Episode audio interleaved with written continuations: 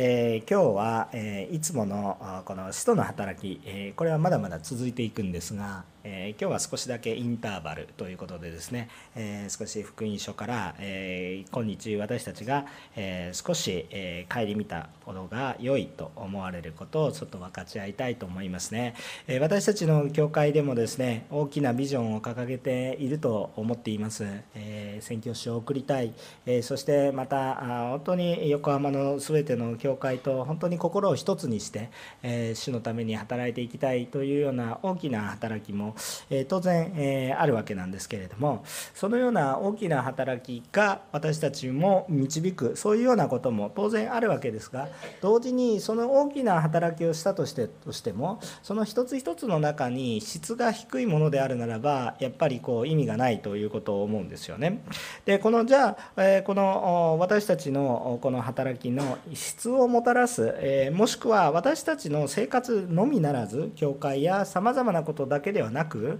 全ての私たちの人生に質をもたらすものもしくは幸せを感じさせる。もしくは意味を与えるものは一体何か？というと私たちの中に愛する関係性があるかどうかということですね、えー、この私たちに神様との愛が回復するために私たちはそのように主の働きをするのであってそもそもその関係性が本当に私たちの中に今喜びとなってないのであるならばやっぱり虚しいわけであります。大きな働きをしよう。その働きをしているから私私たちは充実感があるのかということではなくやっぱり愛愛する関係性というものが非常に重要なんですね。でその中において私たちが、えー、本当に喜びを感じ意味を感じることができます、えー、たとえ祝福された環境の中にいたとしてもあ愛がないのであるならば苦しい環境となります、えー、私たち衣食住足りて礼節を知るというようなことわざを聞いていますけれどもしかし衣食住足りていても愛がなければやっぱり生きる意味を見失って、えやっぱり心が死んでしまうと。そういうようなことがやはり起こるわけですよね、え私たちも大きな働きをします。それはそれで良いことで、え恵みを受ける人も多いと思うんですけれども愛がないのであるならば疲れ果ててしまいます、え私たちのこの日本は、え福祉もまだまだ足りないところは当然あるんですけれども多く充実しています、えー、ある共産圏の人から「日本はいいですね」って言われました。あのいろんなことを思うんですけど共産圏の国においてはですねコロナの時代に援助金は何も出ますか出なかったけど日本はたくさん出ましたね。いろいろ批判があったんですけれどもしかしそれでもやっぱり助けがいろいろなされましたよねってえー、いうことを、まあ、事実としてはそういうことなんですよね。あれなんか資本主義では全然ないかなと思うようなそういうような中にあります。実はあいろいろな助けも世の中にはあふれています。しかし日本はある程度このように、えー、こうしんどくてもまあ十分とは言えないかもしれないけれどもしかしなんとか生きていけるような国ですしかし、えー、世界でトップクラスで、えー、心に病を持つ国でありまた世界でトップクラスでお金を投入しているのにもかかわらず全く効果がない、えー、そういうような国でもあります、えですので、え私たちの中にやっぱり、え根本的にちょっと考えなければいけないことは一体何をしているかどんな制度を作るかということももちろん大切ですそれは大切なんですがその中においてやっぱり愛する関係性というものが私たちの中になければやっぱり何をしてもどんなに良い素晴らしい褒められることをしたとしてもやっぱり愛する関係性が構築されないのであるならば結局傷が残ったり虚しさが残ったりしてしまうんだということを覚えたいんだということなんですね。ですから今日も私たちの教会の質を見る時に何人集まっているかどういう素晴らしい礼拝を捧げているかという以上に神様を愛する愛愛したいと思う神様に感謝する心があふれていると素晴らしい礼拝なんです。えー、ある時私が、え、このネパールが大きな地震があった時がありましてその時に援助に行ったんですね。そうすると、えー、その村がですね全部地震で潰れてるんですね。もう全部潰れてるんです。でその人たちもみんな臨時で建てたテントで暮らしてるんです。でもたまたま皆さん教会はお金を出していてそこに教会はあったんです。ネパールの中に。その小さな教会がある村だったんですけれども。その教会はじゃあその教会もじゃあすごく立派かって言ったら、えー、その教会だけが唯一コンクリートだったんです。じゃあそのコンクリートがすごく立派かっていうとコンクリートだけあるっていう感じなんですよ。もう窓もはまってないし床もありません。コンクリートだけあります。とにかく頑張ってコンクリートだけ建てたわけですよ。屋根はあります。屋根はあります。一応建物ですから柱だけでは建物とは言いませんので柱ですので、えーと、屋根あります。電気は一応通ってます。1個だけ。牧師先生が聖書を読んでしゃべるためにここに1個裸電球がぶら下がってるだけです。昼間なのに暗いです。え床には何が敷いてありますかって別に被災してたからではなくていつもそうなんですけれども、えー、そこに床はないですから地面の直の地面の上に毛布がたくさん敷いてあるとそういうようなところです。でで、えー、そういうところに行きました。あで私たちも援助物資をたくさん持って行ったわけなんですけどもうねネパールのその山奥の村なんていうのはですねあの言葉が通じないんですよ。あのネパールの国の人も言葉が通じないですよ。もうなんかつい同じ国の中でつヒマラヤ山脈ですからね。もうこんな感じですからね。谷がこんな感じですから。目の前にある村が谷が挟んでいると顔は毎回合わせてるけど言葉が違うんです、まあ、そんなそんな文化の中にありますから。あ私たち行った時基本英語を使ったんですけど英語なんか通じないわけですよ。英語をネパール語に変えてネパール語をその村の言葉に変えるなんかダブル通訳みたいなわけのわからない状態の中にあって、え交わりをしてきました。あ言葉通じなかったんですが、えー、そこでせっかく援助してきて僕先生たち来てくれたからあ礼拝しましょうっていうことになりました。そしたらあ皆さんあの復興作業の中で大変だったんですけれどもこう、ね、短い時間でも一緒に集まりましょうって言って集まってくださいました。もう言葉なんか通じませんからどうにかどうにどうもなりません。どうもならないからもう本当に、えー、こう主を賛美しましょうってもう簡単なメッセージがなされてそして賛美リードがあったわけです。賛美をしてくださったわけど私たちもちょっと日本の賛美持って行って、えー、やったんですけれどもでそこで、えー、賛美リードに立ったのは誰が賛美リードに立ったかって言ったらもう本当に小学生みたいな少女がパッパッパッパッパって出てきてですね「あー」って賛美するんですよそんな難しい賛美じゃないでしょなんか感覚的にやったら「神様素晴らしい」とか「神様愛です」とかいうような本当に単純な民族あの舞踊みたいななんか民族なんかね盆踊りみたいな要するにそういう風な賛美なんですよ明るいんですけれども。しかしそういう賛美ですもう歌詞も何も出てないですよ何も出てないそんな複雑な歌詞でもありませんでも本当に、えー、なんで複雑じゃないかって言ったら同じフレーズが何回も繰り返されるか分かるわけで意味は僕にも分からないんですけれどもただ一つ分かるのは神様を褒めたたえてるっていうのだけがすっごく溢れているんですよね。で,、えー、でしかし私たち牧師たち何人かいたんですけどその時にすごく感動しました。あのすごく礼拝ができました。意味はわからないし何もないんだけどすごく質の高い礼拝になりました。あ本当に多くの人たちが子供子供小学生がわーって賛美してるのに大人たちが「もうそうだそうだ」って言ってわーってみんなで支えながらあ大人たちがわーって回収で賛美してるんですよ。一つの思いになって賛美しててみんな家潰れててみんな何もなくて教会だけが立っていてでも教会だって初めからみそぼらしくて。ねえー、そんな状態だったんですけれどもしかし喜んでいるわけです。あ床は冷たいです。じめじめしています。暗いんです。裸電球1個だけ。暗いんですけどとっても明るく感じました。素晴らしい礼拝でした。なぜですかって言ったらお互いが愛し合いそして神様を愛する思いが溢れていたので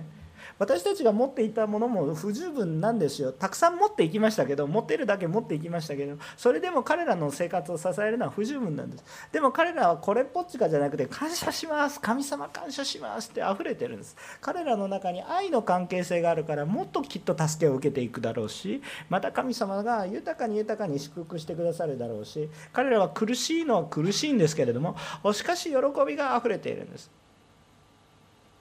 ネパールはもう国全体として苦しいんですけれどもしかしそれでも本当に神様を求めている人たちには希望が見えるんです。あのそれがこう嘘じゃないわけですよ。そのだから例えば私たち被災地に行って教会に行って子供が前に来て賛美リードさせますか？しないでしょ。考えてみたらいいんですよ。子供が進んで私が賛美リードするって。ばって言って私はそうだそうだ私たち別に比べる必要はないんですけどそれがどれぐらい神様に対する愛があふれていたかということなんです私たちこの愛があふれているから今日もね皆さん神様に対して本当に愛する思いまた私たちの兄弟姉妹と共に礼拝ができるっていう喜びがあるならばそれが教会の質であり本当に喜びなわけです。まあ、いろんな機器を揃えていくっていうこともすごく重要なことですね。いろんな PPT だとか映像だとかそういうものを揃えていくこともこれも本当に素晴らしい働きです。そういうこういう方の働きがなければ私たち不便な礼拝になるわけです。だから感謝してるんです。全てのことに感謝してるんです。でもやっぱりその根幹には愛する思いがないと虚しいですよね。ということを私たちは覚えたいと思うんですね。で今日はですねこの私たちはこのイエス・キリストからも愛することを命じておられていて実は旧約聖書さまざまないろんなこと立法約束事が書かれてあるんですけど結局は神様を愛し人を愛することをさまざまな表現や条件に合わせて、え具体的に言ってるだけで要は言いたいことは愛しましょう愛し合いましょうということを言っているんだということですね。イエス様も愛することを命じられているんです。私たちに与えられた戒めあなた方互いに愛し合いなさいということが言われているわけです、え、愛が回復されていくことが重要なんです。ではどのような愛かということです。どのように神を愛し人を愛していくのが聖書的なものなのか。ね。あの欲望のままに人を愛していてもそれはやっぱり聖書的ではないわけであるのでえじゃあどのように神様を愛し人を愛していくのが聖書的な生き方なのかということを今日は聖書を通して教えられまた神様が喜ばれる愛する人生というものが私たちに回復されていくことを願っていきたいと思います。3つのポイントです。えー、まず第1番目 人は全て神からの人生の評価を受ける時が必ず来ます。人全ての人は神様から評価されますというところですね。ですから31節から33節ご一緒にちょっとお読みしたいと思います。それではご一緒に3はい人の子はその栄光を帯びて全ての御使いたちを伴ってくるときその栄光の座につきます。そして全ての国の人々が見舞いに集められます。人の子は羊飼いが羊をヤギからより分けるように彼らをより分け羊を自分の右にヤギを左に置きます。こう書いてあります。私たちの人生の中で時々愛することは無駄なことのように感じることがあります。なぜでしょうか、えー、経済的には負担がかかります。愛しているのに儲けるっていうことはなくて愛するとお金が出ていきます、えーこれはどうでもいいかもしれませんが真理かもしれません。愛 愛するけどお金を受けるばっかりでそれは愛してないですね。愛すると必ず何かが出ていきます。まあ経済的には負担がかかります。まあ夫婦夫婦結婚するのも大変だしとか言って最近なかなか結婚する人が少ないと言います言うんですけどそれは何でかって言ったら負担感があるからですね。簡単に言うとですね。愛するっていうことは負担がかかります、えー、愛することによってしかも良いことばかりではなく傷つくということががあるわけです。愛することにはリスクが多くあるので、えー、冷静に考えるとちょっと無駄なように感じる。いや一人の方が楽だし愛さなくて一人ぼっちの方が楽だしなんか人間関係煩わしいですって思ってる人いるでしょ？私はこんな私の個人情報を皆さんにひけらかしても全然楽しくないと思うんですけど僕は一人が好きです。そうです何を言ってるんだとかあの皆さんと会うのは嫌いじゃないです。でも、えーえー、皆さんのことに使いたいと心から願っていますので自分を変えることをやぶさかではありません、えー、それ変わった方がいいなと思ってるぐらいです。でも別に、えー、休みの日はあえて誰かと会おうとはしません。あの一人でずっと部屋にこもっていても幸せです。えー、でもですねでもですね虚しいです。あの楽しい楽だけれどもやっぱりそれがずっと続くと虚しいなと思っています。そんな私の個人情報は真理でも何でもないので それは私の性格です、えー、でもね私が本当に幸せだと感じるのは一人でいる時よりはやっぱりこれはもう私の感覚ですよ。これは聖書の話ということじゃなくてやっぱり私が幸せだなと思う時は誰かが喜んでいる時が自分にとって幸せを一番強く感じます自分の好きなことをしてやっていても虚しさが残りますけど誰かに喜んでもらえると幸せが残りますまあ個人的なでも人付き合いは苦手な方ですという話ですね、だから私の場合はそんな感じなんです。ね、あの人付き合いうまい人を見るとすっごいなっていつも思います。尊敬しています。えー、だから一生懸命学ばさせていただいています。でもね神様ねこういうふうに教えてくださってるんですよ。私たちに神様これはね聖書の方ですよ。神様が私たちに教えてくださっているのは一体どういうことかっていうと私たちは神様を信じようが信じまいが愛しても愛さなくてもいずれ私たちは神様の前に出ます。ということです。えー、これは必ずそうです、えー、これは主が言われていることです。今日愛するか愛さないか神様を信じるか信じよう信じまいが私たちは神様の前に出ます。私たちが認めたくなくても、えー、認めてても同じです、えー、とにかく神様の前に出る時があります。そしてその時に私たちは私たちの人生に対して説明を求められます、えー、これは御言葉通りなのでこれは聖書を信じるのであるならばとあえて言いますけれどもこれはそうですということです。信じようが信じまいが認めようが認めまいが私たちはそうなりますということです。さあ私はあこう人と交わることが苦手だからあじゃあそれしませんでしたというふうに言う言いたいのかそのそれでも私は人を愛そうとしたんだよということを言いたいのか今あなんでそんなロークをして人を愛するのかという時に私の頭の中にやっぱり神様にどう説明するのかな？例えば皆さんが私たちがこう罪を犯す時にさあこれを記者会見で弁明することを考えながら罪を犯すことはしないんです。やっぱりそれやっぱり明らかにしないといけないなと思ったら罪を犯したいと思ってもそれを抑え自分を管理する力が働くわけです。今日このことに対してどう説明するべきなのか誰も見ていなければ誰の前にも言わなければいいかと思っていればまあいいかと思ってやってしまうようなこともそれに対して説明を求められるのであるならばああやっぱり自制しようかな自分をコントロールしよう戒めようかなという思いが湧いてくるわけですよ。で、えー、まあそういうことなんですけどもし皆さんが主の言葉をちゃんと信じて受け入れるのであるならば一つ考えてみていただきたいことがあるんですね。私たちは人生の一つ一つの中で説明を求められる時に私たちはどう答えるでしょうか？もしくはどう答えたいですか？ちょっと考えてみてください。いずれ死の前に出るし今今まあ、1秒後は分かんないんですけど、ね、1秒後何があるか分かんないんですけどでも今今すぐに死の前に出てるわけじゃないんですけどいずれ私たちの人生の全ての弁明を求められる時に皆様どう答えたいですか？嘘をつけないっていう条件がつきます。だからですね、えやっぱり私はその時にですね、えこ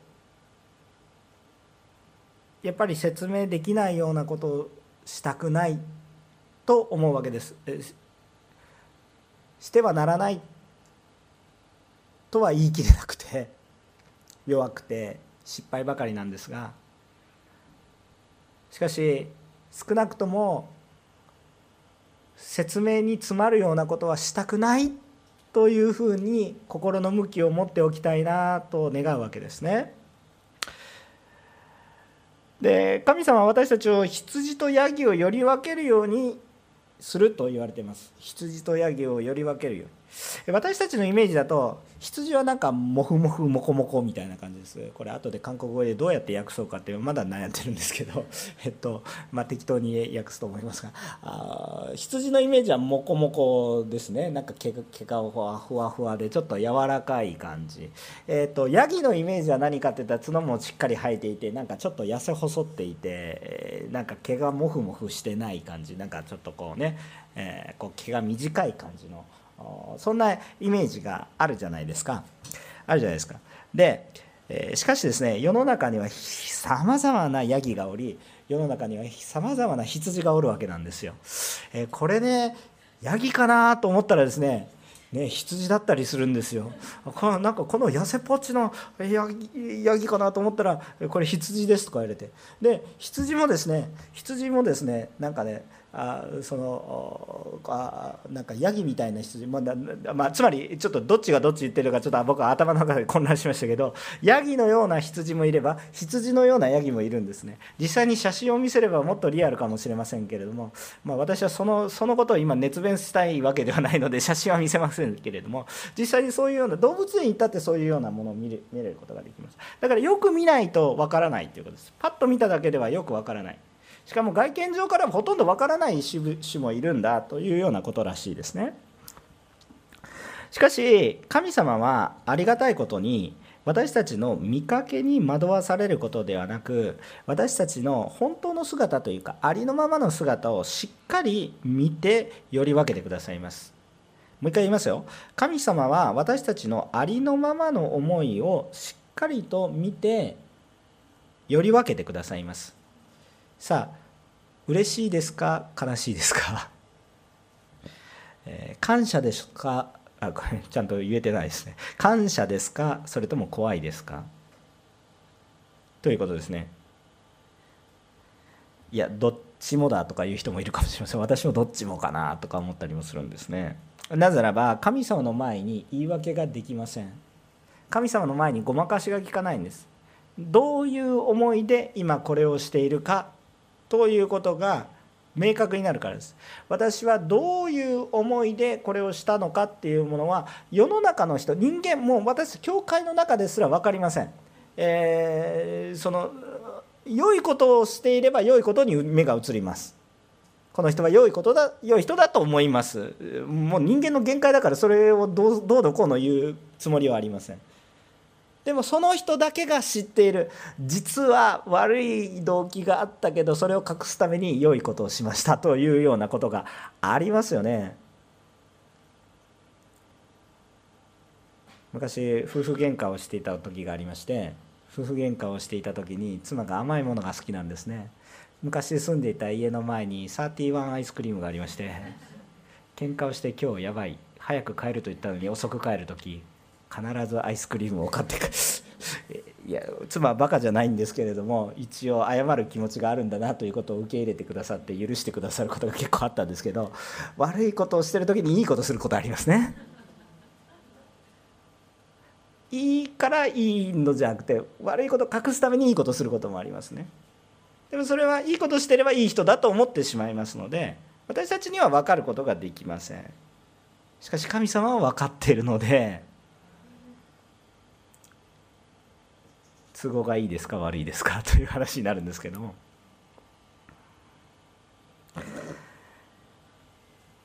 まあ私たちの心を見てくださるありのままの心を見てくださる主に感謝するものとされたいなと願うわけです。今日何を今分かち合いたいかというと私たちは真心からやっぱり主を愛するものになりましょうということです。たとええ教会の中でこの人はちゃんと立派なクリスチャンじゃないなと思っていたとしても本当にその人が主の前にいるかどうかっていうことをちゃんと主は見てくださるし逆に逆に何もできていなくても主の前に出ていく人もいますしまた何かができていても難しい場合もあります。主の前に出ていない人もいます。いっぱいの働きをしているのに主の前に出てももちろんいっぱいの働きをしながら主のために働いてる人もいますし何もしないことがいいことだみたいな感じで選ぶって言ってて自分こそ真になんか悟った気持ちになってなんかいろんな働きは偽善なんだみたいな感じで悟った気分になっていても主から心離れてる人はそれまでの話だということですね。ですからちゃんと神様は心を見られる方だということですね。でその心を見られた上で前に立たされます。今日私はどんな思いで主の前に立ってるでしょうか。今日私はどんな思いで説教してるでしょうか。今日皆様どんな思いで礼拝に来られているでしょうか。皆さんは主を愛しますか？今日礼拝に来られたのは主を愛しているからですか？私は主を愛してないから礼拝に来てはいけないんじゃないか？そんなことを思う必要はないんですよ。主がどう思われるかだから。私がどうしたかじゃなくて主がどう思われるかを思って動いているかどうか。私は心から愛していないから礼拝にいけないと思ってそれ主が喜ばれるでしょうか？分かんないけど来た人を喜ぶんじゃないでしょうか、まあ、本当に主は私たちの心を見てくださっています。ですから私たちはどういう生き方をするにしてもまず覚えたいっていうことは何かっていうと神様の前に立つことを覚えた生き方をしましょう。私たちは必ず神様の前に立たなければいけません。そして神様は私たちに愛しなさいと教えています。今日損するかもしれません。でもね損をするか得をするかではなくて主の前に立つことを考えた時何をなすべきかどうしたいのかということを考える私たちでありたいんだということですね。さあ2番目のポイントです。神様は私たちを祝福しようとされています。ということですね。神様は主は私たちを祝福しようとしておられます。34節から36節をお読みいたします。このように書いてあります。ご一緒に。3はい。それから王は右にいる者たちに言います。さあ私の父に祝福された人たち世界の元へが据えられた時からあなた方のために備えられていた御国を受け継ぎなさい。あなた方は私が空腹であった時に食べ物を与え乾いていた時に飲ませ旅人であった時に宿を貸し私が裸であった時に服を着せ病気をした時に見舞い牢にいた時に訪ねてくれたからですこのように書いてあります、えー、さあ神様は私たちのことをどう思っておられるでしょうか？さあ私の父に祝福された人たち私たちの父神様は私たちのことをご自分の子供としていつも考えてくださっています。子供のように扱ってくださっている。ということです。いろんな意味で子供のように扱ってくださっているということです。神様は私たちの保護者であります。神様は私たちを守られる。神様は私たちを愛してくださっている方です。ですからいつも基本的には神様は神様の子として私たちをあ神様は私たちを神様の子として祝福しようとしておられます。神様は私たちは神の自分の子供のように祝福しようとしておられます。書いてある通りですね。私の父に祝福された人です神様は私たちを祝福しようとしておられます。いうことをまず覚えたいと思います。その祝福のためにですね何を準備されているかというと世界の元へが据えられた時からあなた方のために備えられていた御国を受け継ぎなさいということです。神様は私たちの祝福のために今も準備をされていてそれは私たちが生まれる前から準備をされていて世界がある時からもう私たちのために準備をして神の国を受け継ぐことを備えておられれるんだということを私たちは覚えるべきであります。神様は昔からもそうだしこれからもそうだし、えずっと私たちに祝福を注ぎ続けてくださっている方なんだということなんです。そして神様はこういうふうに35節から36節を見るといろんなことが書いてありますが神様は私たちが神様を愛そうとしたことを見逃すことは決してないということです。神様は私たちが神様を愛そうとしてしたことどんな小さなことたとえ水一杯をくれたことですら忘れないと言ってくださってるわけですよ。それが非常に多い。その小さな行い小さな思いのために私たちが受けるものは神の国を受け継ぐんですよ。皆さん国買ったことありますか？ないんですけどまあ、そんなことしたらちょっと周りから叩かれるかもしれないですけどね。すっごい莫大なお金が必要でしょ？たとえどんなに小さな国であったとしたとしてもどんなに経済的に弱い国であったとしても皆さん国買うってすごいことでしょ？でも今何言ってるんですか？神様が苦しい時に水一杯あげただけで「はい私はあなたに国をあげよう」って言ってるんですよ。それはその永遠に続く国であってちょっと私霊的な話なのでちょっと現実のそのお金の単位に換算してしまうと非常に全然比べ物にならないものになってしまうんですけれどもしかし、えー、そのスケールの大きさを段階的にするためには私たちどうやったら国変えるかなと思って考えたらこれが私たちのこんな本当に小さなことに対してものすごく大きな祝福が返ってきてるっていうことがちょっと実感できたらいいなと思ってこんな話をしました。私の国を受け継ぎなさいって言ってるんですよ。うわとんでもない話をしてるんだなということを私たちは覚えたいと思うんですけれどもしかも神様は本当にその小さなことですら見逃しはしないんですよ。そのことを覚えておられるんですたとえ100失敗したとしたとしてもあなたを信じると言ったその一言主を求めたそのことを主は忘れられないということなんですね。このことを私たちは覚えておきたいんですね。だから私たちはその神様の前に必ず出ないといけないって考えると神様が恐ろしい方だと感じるかもしれません。確かに神様は恐るべき方であって本当に恐れるならばさまざまな危険とか誘惑を恐れるとかサタンとかを恐れるのではなくて本当に恐れるべきは神様だと思います。本当に恐れるべき方は神様だっていうのは確かです。しかしこの恐れっていうのは引き離す恐れではないんです。否定的な恐れではないんです。この恐れっていうのはむしろ神様に近づくものです。なぜなら神様の裁きっていうのは外に向かっていて私たち自身に向かってきているものではないからです強大な権威を持っておられるからその方が味方だからむしろ恐れる思いを持つけれども離れること神様に敵対することが恐ろしいのであって神様の側につけばその恐れは本当に私たちを神様に近づく恐れ神様に近づけさせる恐れなんですね。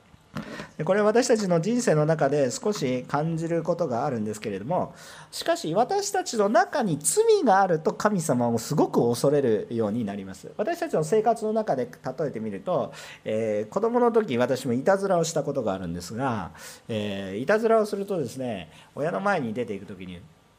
なんかね隠すんですね。うーんって隠すわけですよ。なんでこう後ろにやってるかって昔カッターで遊んでいたことがあってそのカーテンを切っちゃってカーテンっていうかなんかそのねチャンバラが好きだったんですよ。仕方がないですよね。でこれ切れないんだろうとなんかヒラヒラしてるから切れないだろうもうバカですよね。綺麗に切れるんです。スパーって切れるスパーって切れるやばいみたいな。やばいみたいな。僕は何もしてない。切れたんですとか言ってね。精霊様が降臨したのかなんかで天幕下げたのか。そんなわけはないですよね。もう親は分かってるわけですけどそうなると目を避けますねこう。誰がしたの。まあこういうことになるわけです、えー、罪があると恐ろしいわけです。いたずらした時の親子関係のようです。だから親はこう愛するがゆえに愛を持って叱ることになります。注意をすることになります。親もこう嫌ですか？子も嫌です。子も叱られることを恐れています、えーしかし愛の関係性があるならば子は叱られたことをいずれ感謝します。親が傷つけたくて叱っているのではなくむしろ傷つかないように教えてくださっているんだということに後に気づいていくことになるからです。だからあ親の厳しさっていうのは愛だったんだ。私を守るものだったんだな。それに気づかされる時にその親への恐れは私たちをこの親は信頼していいんだ。厳し厳しいことを言ってくださる方は本当に私のことを思ってくださってるんだということに理解していくとこの厳しさが本当に私の共に歩んでいくべき方なんだということで近づけていきます。あこの人のアドバイスを聞かないといけないということになって近づいていきます。もちろん神様はこれの上位互換ですね もうもう上位互換ですけどレベル1レベル2とかそういう話じゃなくてレベル無限大アップになる 上位互換なんですけどそれが本当に主の前になされてくるそういうものなんですね。だから神様は愛して私たちが愛して行ったことは決して忘れない方なんです。えー、で、えー、まあ神様が裁こうとしていたい裁きたいのではなく主は愛したいんだ祝福したいんだということを思ってるんです。ですから私たちのどんな些細な良いところでも一生懸命探すんです。正直言って私たちの人生を荒探しされると良いことが多いですか？悪いことが多いですか？って言ったら普通の人は圧倒的に悪いことが多いんです。あの何をしてるかじゃないですよ。心の動きですからね。もう一回言いますけど。それは隠すことができないしいや私たちの付き合いでは隠すことはいっぱいできます。皆さんも私立派に見え見えませんか？まあ見えるかもしれませんけど。神様の前ではあの悪いことの方が多いと思いますね。圧倒的に。ででも神様はそんな私たちの良いところを一生懸命探しておられるんですよ。良いところを一生懸命。一つでもあったら見逃さないんですよ。神様は恐ろしい方ですか？ダメなことがあったらダメって言ってくれますけれども私たちの良いところを見逃さずにですねそれを言い当ててくださる神様は悪い方でしょうか？神様はどんな些細なことたとえ世間からは相手にされないようなことであったとしたとしても神様は私たちのその些細なことを見つけて私たちをあなたはあの時こうしてくれたと言ってさあ御国を受け継ぎなさいと言ってるんです。あの時あなたはこういうことをしてくれた。けどはつかないです。けどあの時もこうだった。この時もこうだ夫婦関係でよくありますよね。まあまあね。私も昨日ちょっと誰かと交わりをしていた時にですね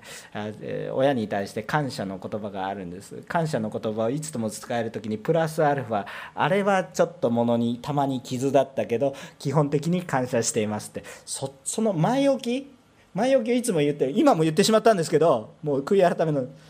それ言う必要ないなってすごく思いました。感謝してる。んだから感謝だけ言えばいいじゃないかと、でもちょっと未熟だからね。あの時はこうだったけどこれは素晴らしい。でその「けど」はいらないですよ。もうそんなもの捨ててしまいなさいっていう感じなんだけど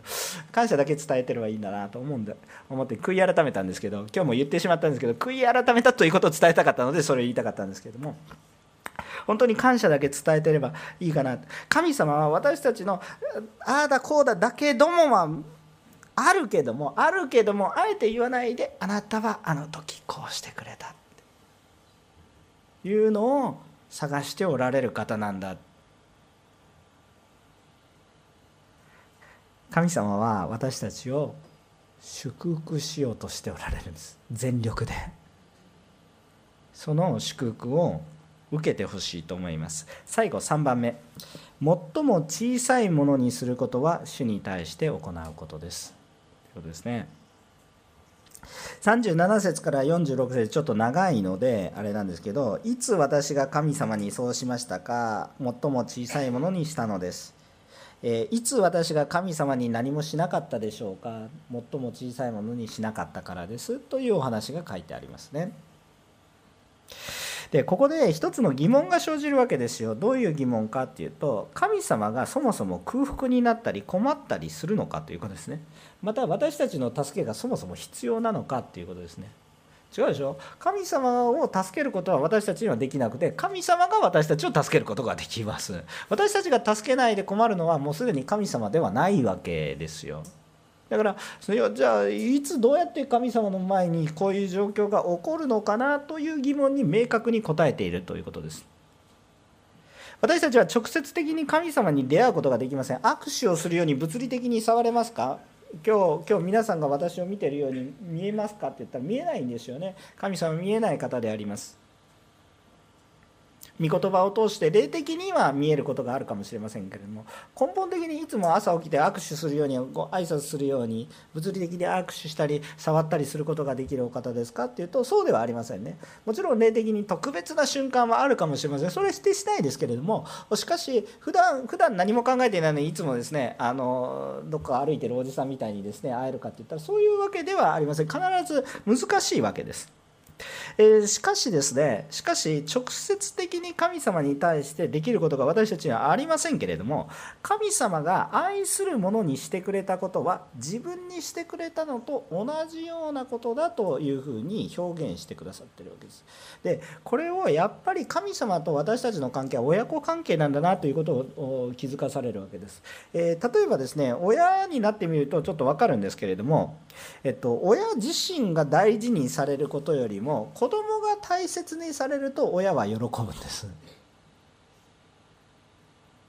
え変な話かもしれないですけど、えっと、例えば教会に来た時に「ああ何々さんよく来てくださいましたね」っていうふうに言うんだけども子供がないがしろにされてるとやっぱりちょっと続かないんです。ところが親が多少ちょっと不便な距離が遠いとかね ちょっとこうちょっとあの人慣れないんだけどっていう人がいたとしても子供がものすごく喜んでいたらいいかいいいいところですねとか言って思ったりするんですよ。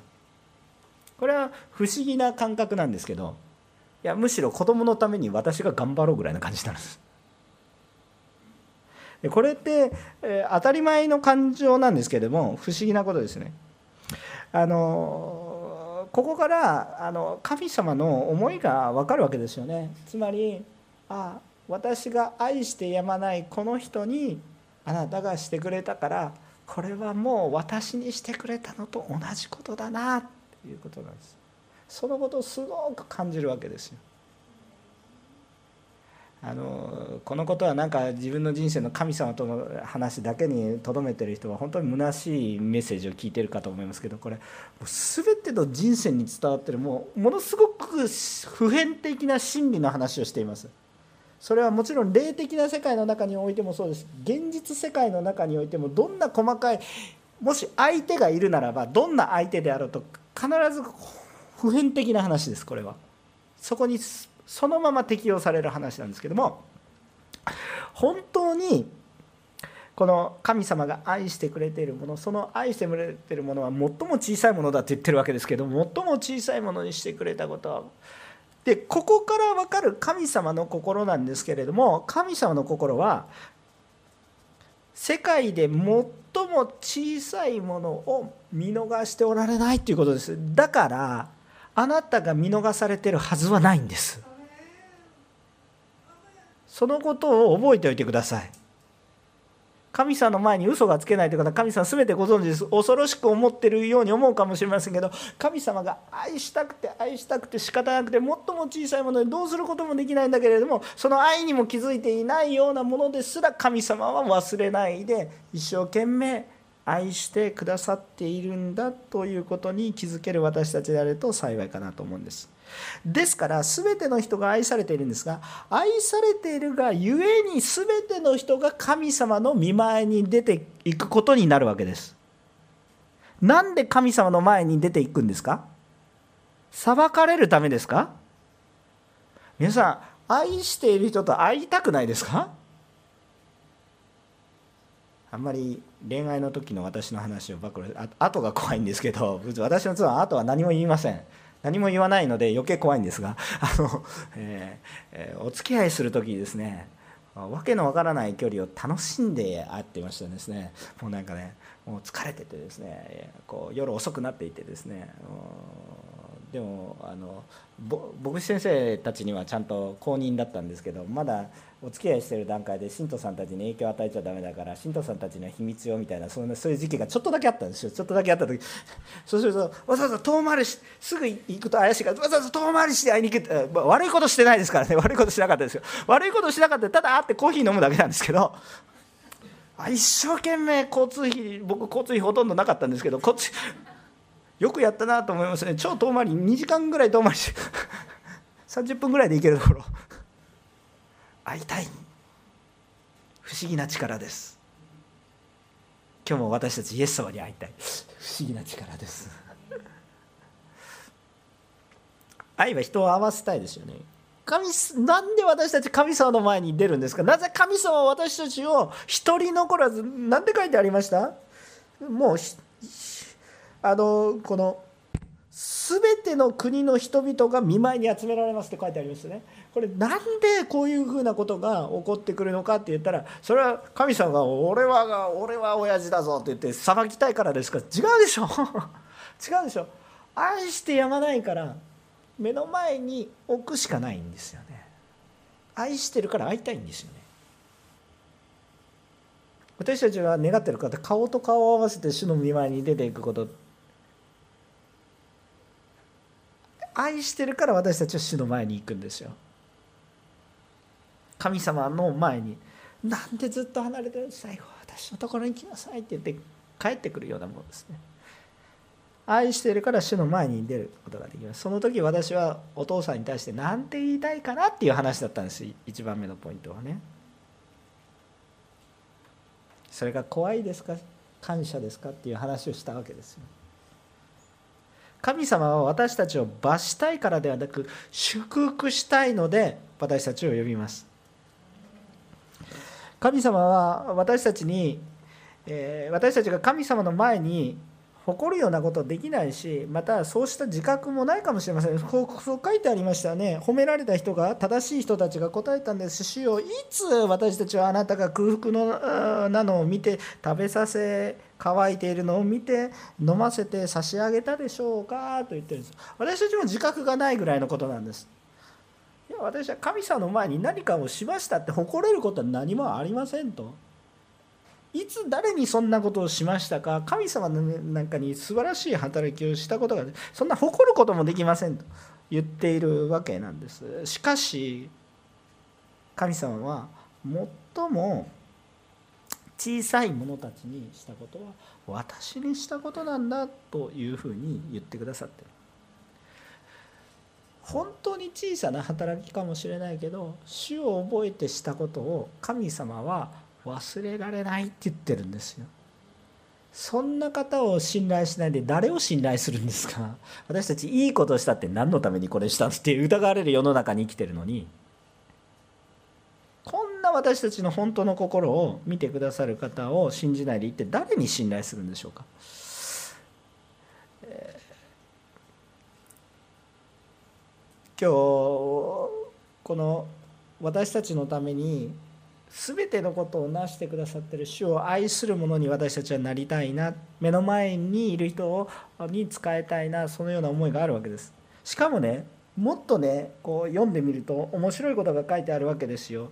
41節以下はですねえこう罰の話が出てきます。しかしこの罰の話の中でもすごく神様の愛があふれているなということを書いているんです。確かに罰に対しては罰あの罪に対しては罰を与えられます。えそのことはあります。だから今のうちに警告してるわけですよ。強い口調でね。呪われた者ども私から離れ悪魔とその使いのために用意された永遠の日に入る永遠の騒ぎです。えっと滅びて無になるという感覚はないんですよ。えっと神様ありであるお方だから無になることはないんですね。ここで感じることは永遠の裁きなんですよ。永遠に裁かれ続けるっていうことなんですけどもこれ本当本当に大変な話です、えー、こう死んだら楽になるんじゃなくて永遠に裁かれるっていうそういうそういうふうな恐ろしいことなんですけどじゃあここで恐ろしさを強調したいんじゃなくてこのところから私愛を感じるんですけどなんで愛を感じるのかっていうとえっと、この永遠の日はそもそも誰のために用意されているかっていうと、えー、この主から離れたもののためにもともと用意されたものではないということです。これは一体誰のために用意されたのか誰のための罰なのか悪魔とその使いのために用意されたものです。私たちを裁くために用意されているものでは根本的な私たちは神の子供であり神様全力を持ってどんな小さなことであってもそれを理由として救おうとされている方です。私たちのために用意されているのは何だったんですか？永遠の日なんですか？違うでしょ。逆でしょ。永遠の命神の国を用意されてるんでしょ。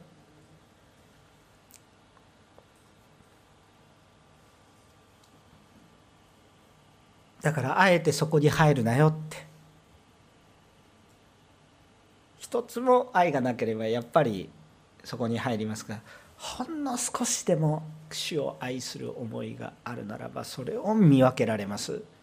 主はどれぐらい忍耐深い方でどれぐらい恵み深い方でしょうかということです。わざわざそれでもあえてノーサンキューと言い続ければ火にその火に入ることができますけれども皆さんはどうしたいですか？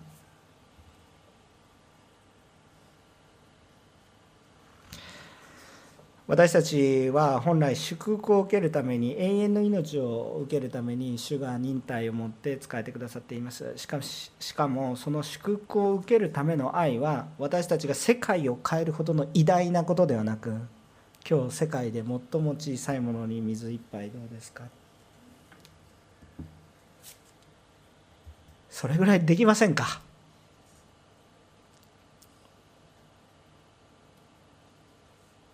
それもったいないですか？自分にも言ってるんですけど。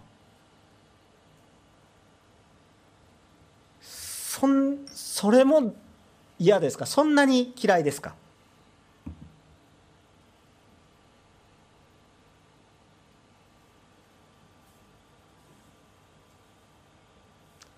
でも私たちの人生の中ではそうしてることが非常に多いんです。はあ。なんか私は世界を変えることができません。横浜のリバイバルなんて私なんか持ってのほかです。それは主がされますから。今日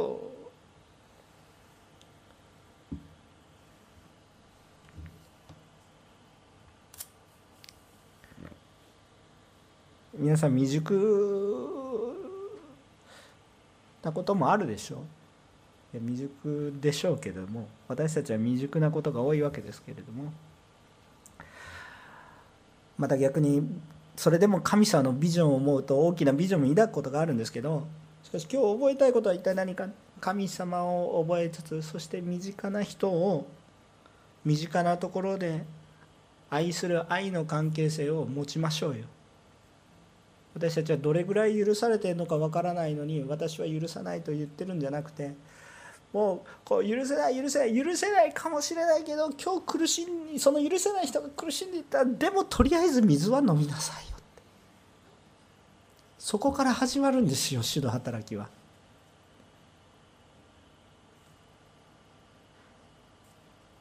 身近な最も小さいと思える人に愛を持って接したいと思います。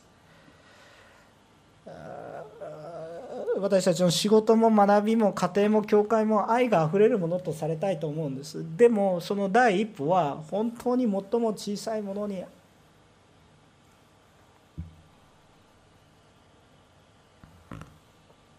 そんなに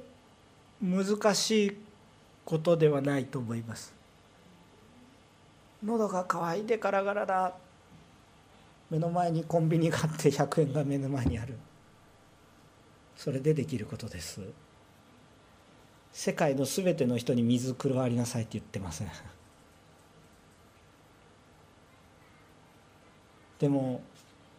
その一つの愛が私たちの人生を世界を変えていくような働きにされるかもしれません。そして最後に伝えたいことは一体何か。これだけ愛してくださる神様がいるんだよということをちゃんと伝えることが最も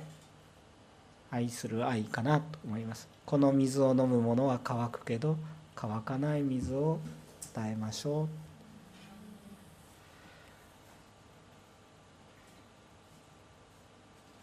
今日お祈りをしたい人がいると思います。あのたくさんの人もいる人もいると思いますし